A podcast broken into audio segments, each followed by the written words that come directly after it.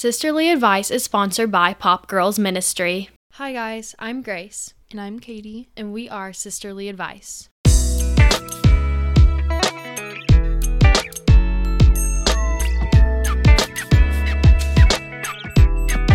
Hello, and welcome back to another episode of Sisterly Advice. Oh, yeah. Today, we will be talking about the fear of asking questions. Yeah. Do you have trouble asking for help? Yes. If you do, hopefully this episode will be of great value. great value. Okay. Words. But before we begin, I have a dad joke for you. Yes. Fun, fun, fun. So, R.I.P. boiling water, you will be missed. It's so bad, but it's so funny. I like that one. Okay.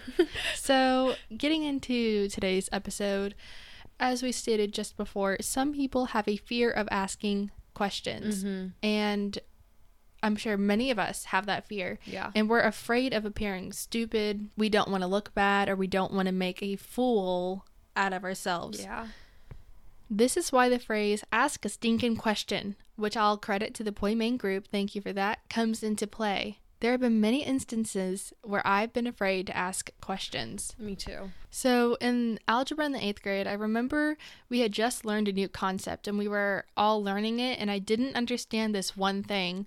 My teacher is totally okay with us students asking questions, and she even encourages it, but I still didn't want to ask my question because I had a fear that other kids would think I'm stupid for not understanding it or they'd get annoyed for me stopping class. So oftentimes I'd never ask my question or I'd go up to my teacher and ask her one on one where no one else would notice. Other times I got lucky and someone would ask the same question I had. And one, I'd be glad I got my answer. And two, it's nice to know that I wasn't the only one struggling with it. In my life now, I try to be that person that asks questions, whether or not people are thinking the same question, and I conveniently ask it for them, or no one mm-hmm. else is thinking the same question as me, but it doesn't matter because I was able to get the answer I needed. Yeah, I always think like, okay, I'm fairly smart, so if I don't know it, there's a good chance that there is someone else in this room who doesn't know it. So I'm gonna ask for both of our sakes. I'm like, mm-hmm. I'll, I'll start to feel stupid. Like, like in my U.S. history class, I feel like I ask way too many questions all the time. I'll be like, I dumb for asking these many questions? I'm like, No, Grace. I'm sure someone else had that question. It's fine. And I just always tell myself that. Yeah, so not asking questions, especially in academics, hinders your academic growth. Mm-hmm. You're not just going to magically get the answer put inside your head without asking for it. It's not doing ourselves any good by holding ourselves back like this. We know what information we need to know, we know what things we don't understand, and what we might need assistance on. I mean, when you're learning to drive, let's say that you never learned how to turn on the emergency brake. You never wanted to ask because everyone else seems to already know where the emergency brake is, and it seems stupid for you to ask too. then one day, your brakes fail and you crash into another car. This is obviously an extreme scenario and is unlikely, but the truth that not asking questions can lead to accidents down the road remains true. Accidents down the road. Car example. I know. It's I like funny. to be very punny sometimes. So another example is I'm sure we all like to save money. Oh, and yeah. sometimes to do this requires asking questions. The other day I was um, gonna buy a salt dish and it comes with a spoon, but I didn't like the spoon that it came with. And I was looking around and they sold these other spoons individually, which were so much cuter, but they cost more money. Mm-hmm. And I was wondering, I was like, could I get the dish, but then trade the spoons out? So I went and asked the cashier or clerk behind the desk, like, could I trade these out? And I didn't know if I was going to get a yes. I didn't Yeah. know if I was going to get a no. Sometimes this takes a lot of courage to go up and ask questions like that. Like, you don't know what you're going to get. Sometimes people don't like rejection and coming out and getting told no, but mm-hmm. you know, you better at least try. But it could be worth it. Yeah, so I never did get the discount or I never did was able to switch out the spoons. I still bought the pretty spoon because I like I am a high aesthetic and I like that. But at least I asked. At least I mm-hmm. tried. At least I know that when I go to bed at night, I'm not going to be up all night thinking mm-hmm. about something I should have done or should have Yeah. tried doing. And as Grace told me, something her mom says, the worst thing they can say is no. Yeah, exactly. So, That's the thing too. If you really want something, if you want that A, if you want that discount, whatever it is, you have to go for it. You mm-hmm. have to ask the question Because ain't nobody going to spoon feed you in life. And this also makes me think of when you're in a team. For example, I'm a dancer and I also play golf. So the other day, I was in a dance class, and honestly, I'm not gonna lie, I had no idea what the choreography was. And so I asked my instructor to go over it. And it turns out Katie, of course, was the only one in the class who actually knew what was going on. So it helped everybody else out. No one judged me for not knowing it, they were simply grateful that I asked. So ask that question for your sake and for the sake of your teammates. Like in golf, if I need to know the stance I'm supposed to be in, I just need to ask.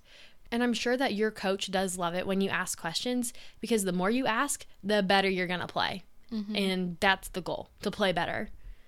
Also, be willing to ask the yes and no questions. What I mean is, go ahead and ask if that person can help you clean up, or can come volunteer with you, or if your teacher can give you extra credit, or for the spoon. Mm-hmm. You know, and like Katie just said, my mom has always literally told me the worst they can say is no. I think that's a huge thing I have to remember. Because, yes, when someone tells you no, it's going to be embarrassing for a second, but you're going to get over it fast. At least you are not left wondering. Because what if you do get the extra credit? You would never know unless you asked. And if the teacher says no, oh well, life goes on. So, whatever. Oh honey, this has had some very embarrassing moments. I'm very bad at. I can read very well. Like I feel like I'm pretty good in English. You know, English is better than my math. but when it comes to pronouncing some words, uh, parabola, some things can be extremely detrimental. so I was in I was in social studies class one year and we were learning about planes and stuff going on in the Middle East. And I was reading and I was like, oh, yeah, that's a Venezuela.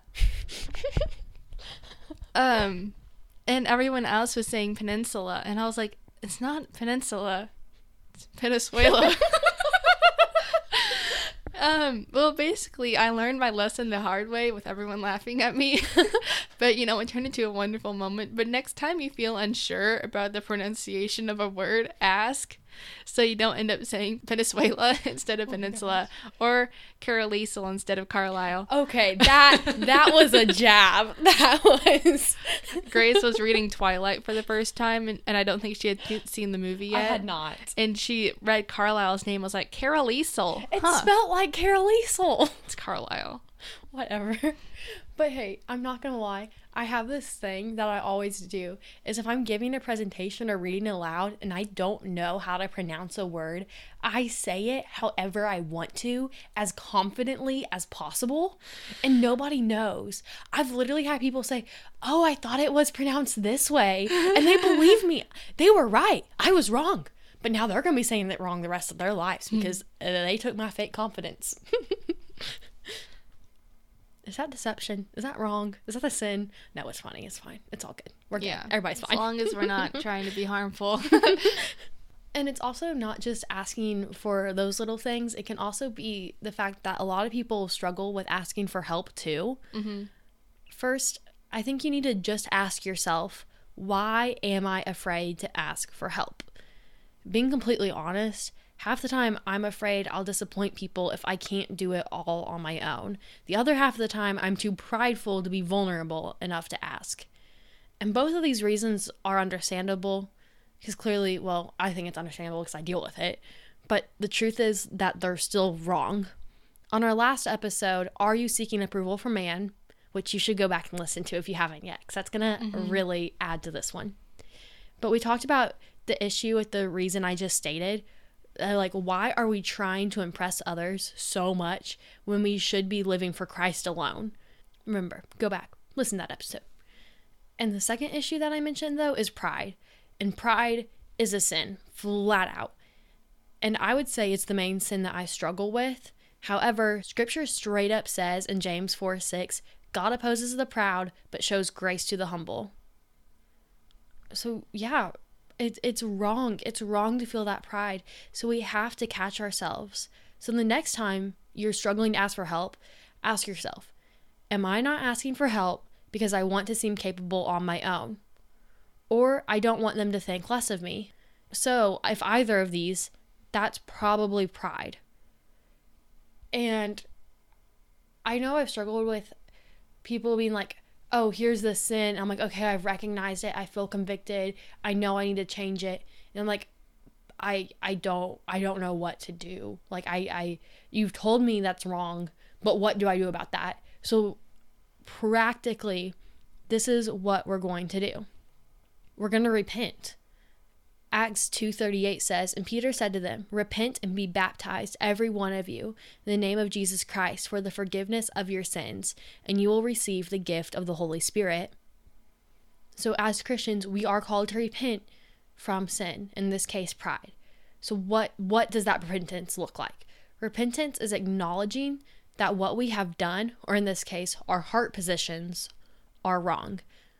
And what we do is we confess this to God in prayer, and it often helps to tell someone else too so that they can keep us accountable. Like I've been struggling with things before and I've just straight up told Katie like I, I'm struggling. I'm struggling with this thing. And it just helps to keep me accountable when I tell someone else too. But we first have to make sure we confess it to Christ. And then we turn from our sin. This means we do the exact opposite of it. So if you struggle with pride, then you will now act humbly instead. And repentance takes having the Holy Spirit. It is unnatural. Mm-hmm. It is not in our human nature to repent. It is not in our human nature to turn from our desires and our wrongs and do the exact opposite. So you have to have the guidance from the Holy Spirit. And we have that as Christians. If you've accepted Christ into your heart, you have the Holy Spirit in you. And so you are capable of repentance. So confess that, turn from it, and now take steps to doing the opposite. And with every step, now let me be clear good works don't save you, but with every step, we're getting closer to Christ. This is sanctification, you mm-hmm. know? I think one thing that what you just said made me think about is let's say you're I'll use dance because that's something that I can speak of mm-hmm. and show that I have experience with this.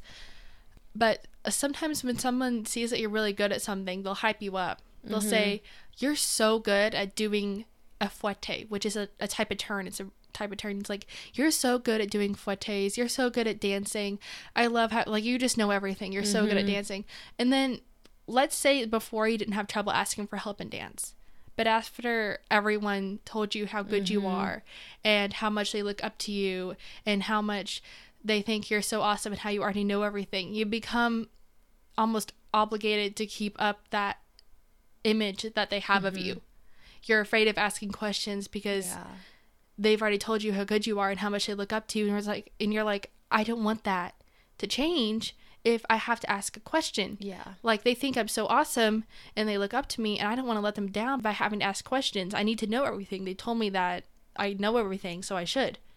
Mm-hmm. You know? Are they going to think less of me if I don't actually have it all together? Mm-hmm. If I mm-hmm. don't actually know everything?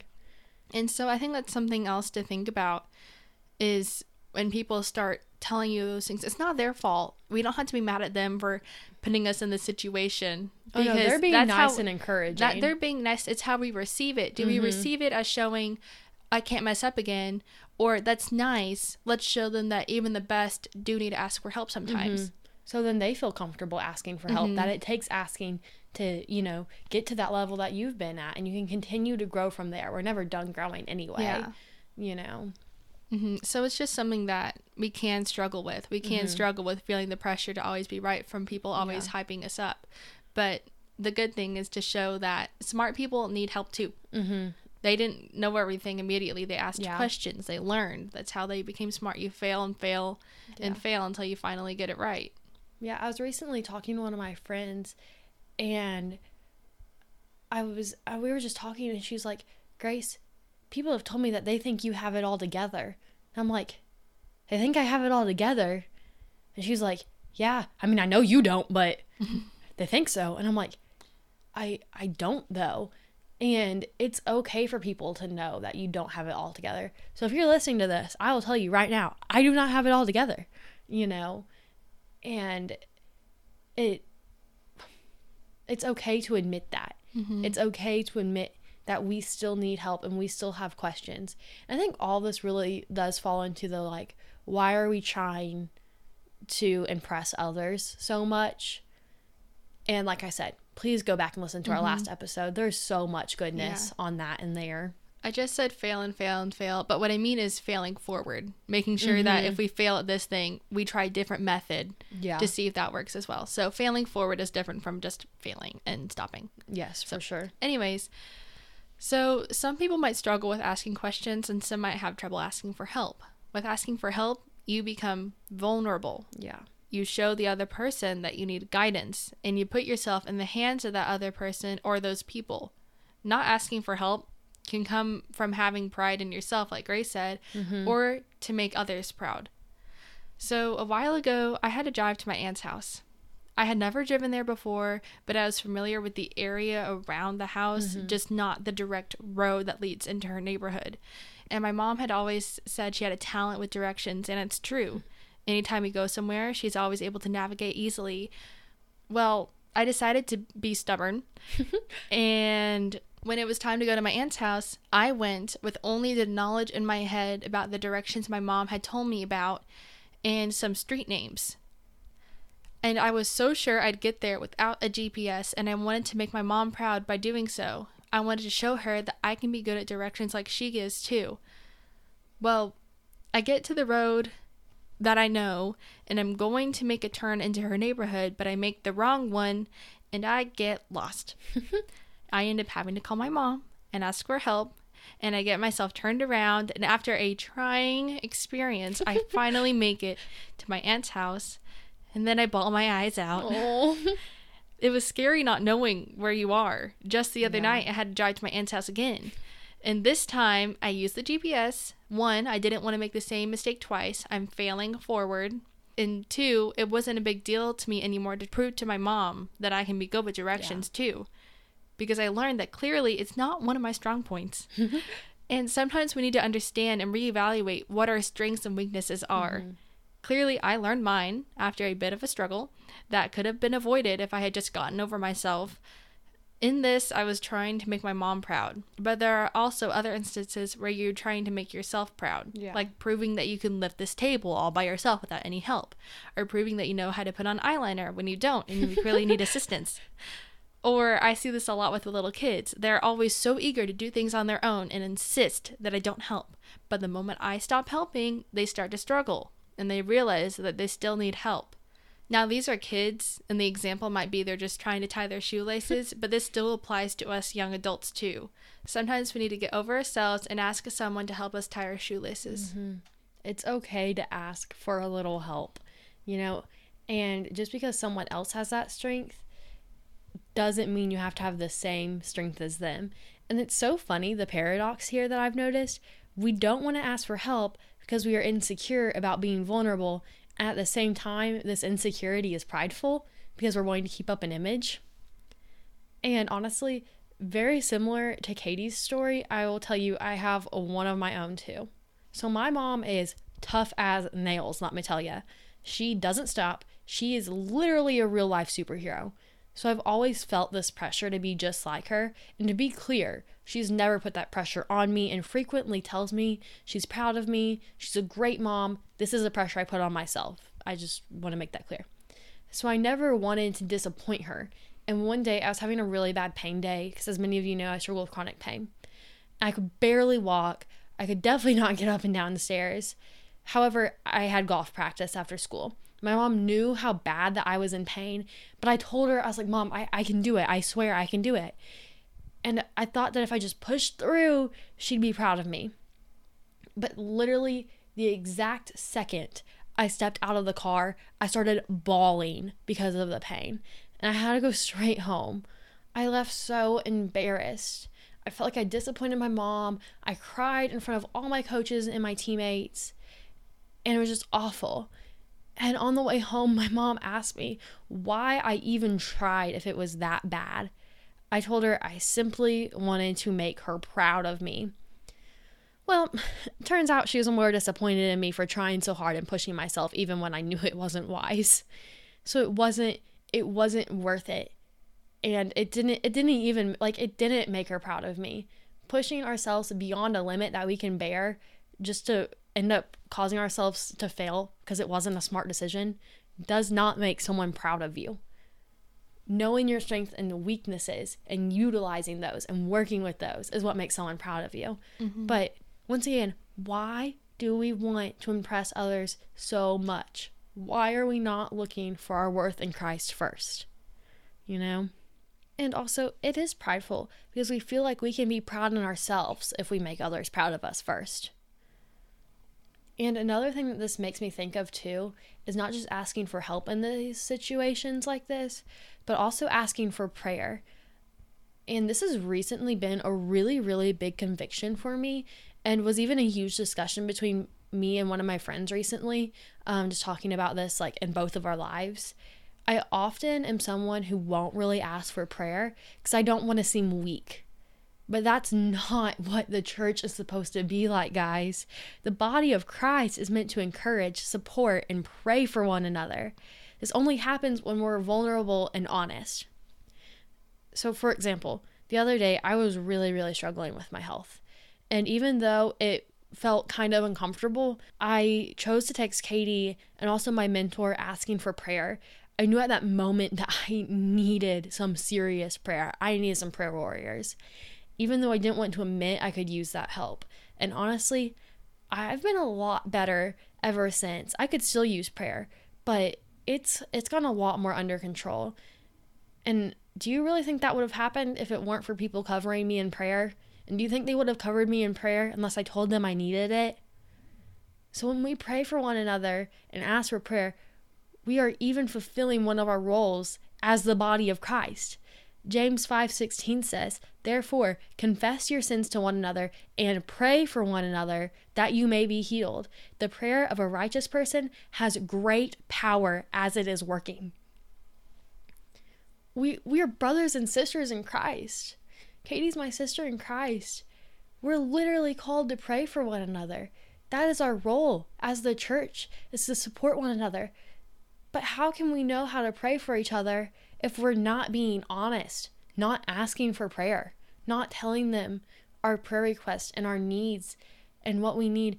And how do you expect someone to be comfortable asking you for prayer if you don't show that you're vulnerable enough to ask for prayer? Because if someone is looking up to you and they follow your actions and they see that you never ask for prayer, they're going to follow suit and they're not going to feel comfortable with it. So it's not just for our sake, but it's for building up the body of Christ that we put down our pride, we lay it down, and come to one another and seek out each other, ask questions, ask for prayer, ask for help. If you need something, just ask people. The worst they can say is no. Mm-hmm. So, from this episode, we were able to dive into the struggles we have when asking a question or asking for help. And we hold ourselves back when we don't ask a question, mm-hmm. and how sometimes we need to get over our pride when it comes to asking for help and the want to make others proud. Yeah. So, before we close out, I have another dad joke. Yay! Grace, did you know that milk is the fastest liquid on earth? No. It's pasteurized before you can even see it. oh, oh, that was a good one. I know it's actually like really good. Where are okay. you finding these, man? Um, uh, online, the World oh Wide Web. Ah, oh, yes. So thank you guys so much for listening to today's episode. Don't forget we have our email, sisterlyadvice2020 at gmail.com, where we would love you guys to send in any funny stories you may have, topic suggestions for future episodes, or maybe you have something you'd like advice on. We'd love to help you with that. Yes, and we also have an Instagram, which is at sisterly advice underscore podcast. Once again, that is at sisterly advice underscore podcast. That is where we post Christian content, updates, and reminders. We'll see you in the next one. Bye. Bye.